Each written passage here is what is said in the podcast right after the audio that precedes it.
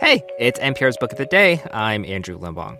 So, this current rash of book bannings are often focused on books that deal with race and gender identity. George M. Johnson's All Boys Aren't Blue deals with both head on. And it's maybe no surprise that it is one of the most challenged books in the country right now.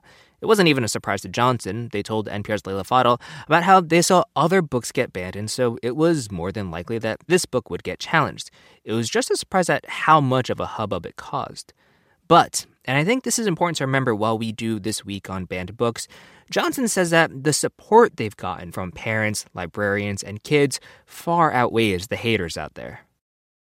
This message comes from NPR sponsor LiveRight, publishers of Left for Dead Shipwreck, Treachery, and Survival at the Edge of the World by Eric J. Dolin. The true story of five castaways abandoned on the Falkland Islands during the War of 1812. Available wherever books are sold. This message comes from NPR sponsor REI Co op. REI has gear, clothing, classes, and advice for camping and glamping, biking and hiking, axing and snacksing. Visit your local REI co op or rei.com for the million and one ways to opt outside. When George M. Johnson was growing up, they didn't see themselves in books, so Johnson wrote the book they wished they'd had the 2020 memoir, All Boys Aren't Blue. It's about the love that I had from a black family as a young black queer boy from Plainfield, New Jersey, uh, who at the age of five uh, didn't really understand why I was different, but knew that I was different, even if I didn't have the words to say it. Johnson says it's for teens that might feel alone as they navigate their identities and the world. But today, it's become one of the most banned books in the US in a growing push to pull certain books off shelves in schools. Much of the focus of advocacy groups calling for these bans are on books dealing with race, racism, gender identity, and sexual orientation. So Johnson is in the center of a fight against censorship, a battle over what kids and teens can and cannot read when you look at the curriculum, the curriculum that is being taught in most school systems is still heavily geared towards the straight white male teen. Uh, and so when we now have the ability to put books into curriculum that tell other stories, that tell stories of that are non-white, that tell stories that are non-heterosexual, um, they're they're trying to take them out across the board because you know it's like, oh my God, how how how dangerous would it be if you know young white teens had to actually learn about the other people who exist in society with them? Is your book available where you went to school? Yes Okay. But it is being challenged in New Jersey. So um, it has been interesting because some of my classmates from high school are now high school teachers.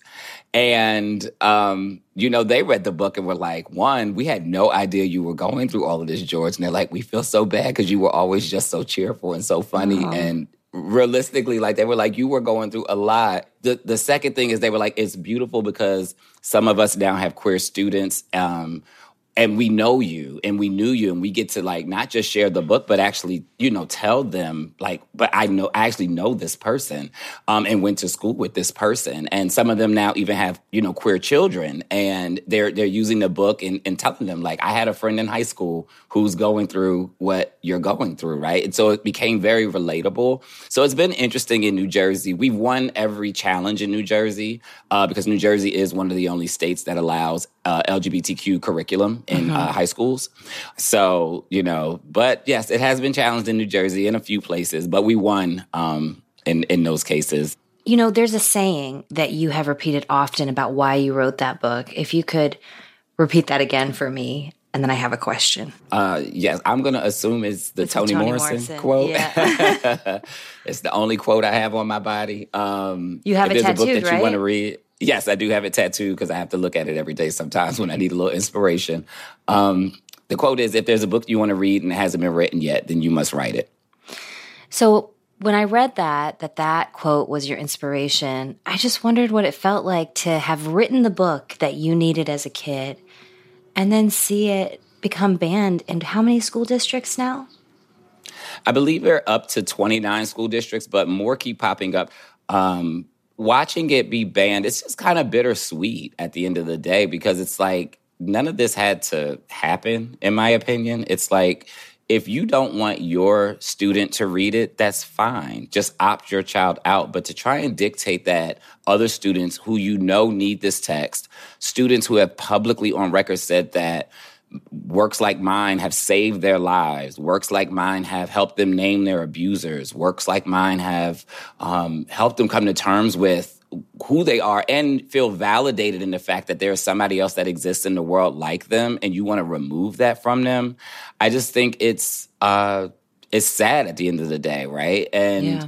um you know for me i know they're not attacking my story because you didn't read it so it's like you can't attack something you actually don't know um and this is really just an attack on an ideology that just says that lgbtq people shouldn't exist when you wrote this book did you see yourself becoming a spokesperson for this kind of cause?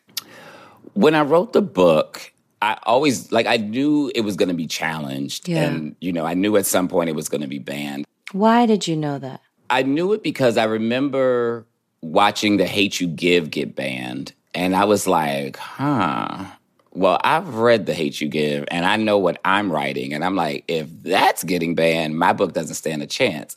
So, um, you know, and then, you know, by the time uh, the CRT wave started happening, and it was like, okay, well, I definitely talk about, you know, uh, the problem with the former presidents of this country and slavery and, you know, writing some of the wrongs that how history has been taught. So I always knew it was going to be one of those books that got caught in it. I never thought it would become like such a heightened uh, center of political conversation. Uh, but at the same time, I've always been prepared for these type of things. I've been fighting for LGBTQ rights for as long as I can remember. Uh, because in turn, I'm fighting for myself and fighting for people like me. You know, in all of this negative um, reaction that we've been discussing, um, book banning and uh, groups politicizing the situation, have you had also those support and positive reaction to your work from teachers, from librarians, from parents? Oh yeah, most definitely. Um, I would say the support far outweighs the non-support. Um, it is being talked about at school board meetings, like that you, because they're the loudest. A lot of times, the other side is what's heard the most, but be very clear i've sat in on school board meetings and watched enough of them. There is a lot of support for the book and teens have not only supported like at school board meetings but they've written letters. So the book in of itself like i said it's it's so much bigger than just my story. Um, and I'm watching it in real time uh, help so many people, uh, from parents to, to children to teachers to librarians uh, across the board. George M. Johnson, author of All Boys Aren't Blue. Thank you so much for your time. Thank you. Last year, over 20,000 people joined the Body Electric study to change their sedentary, screen filled lives. And guess what? We saw amazing effects. Now you can try NPR's Body Electric Challenge yourself. Listen to updated and new episodes wherever you get your podcasts. This message comes from NPR sponsor Rosetta Stone, an expert in language learning for 30 years. Right now, NPR listeners can get Rosetta Stone's lifetime membership to 25 different languages for 50% off. Learn more at rosettastone.com/npr.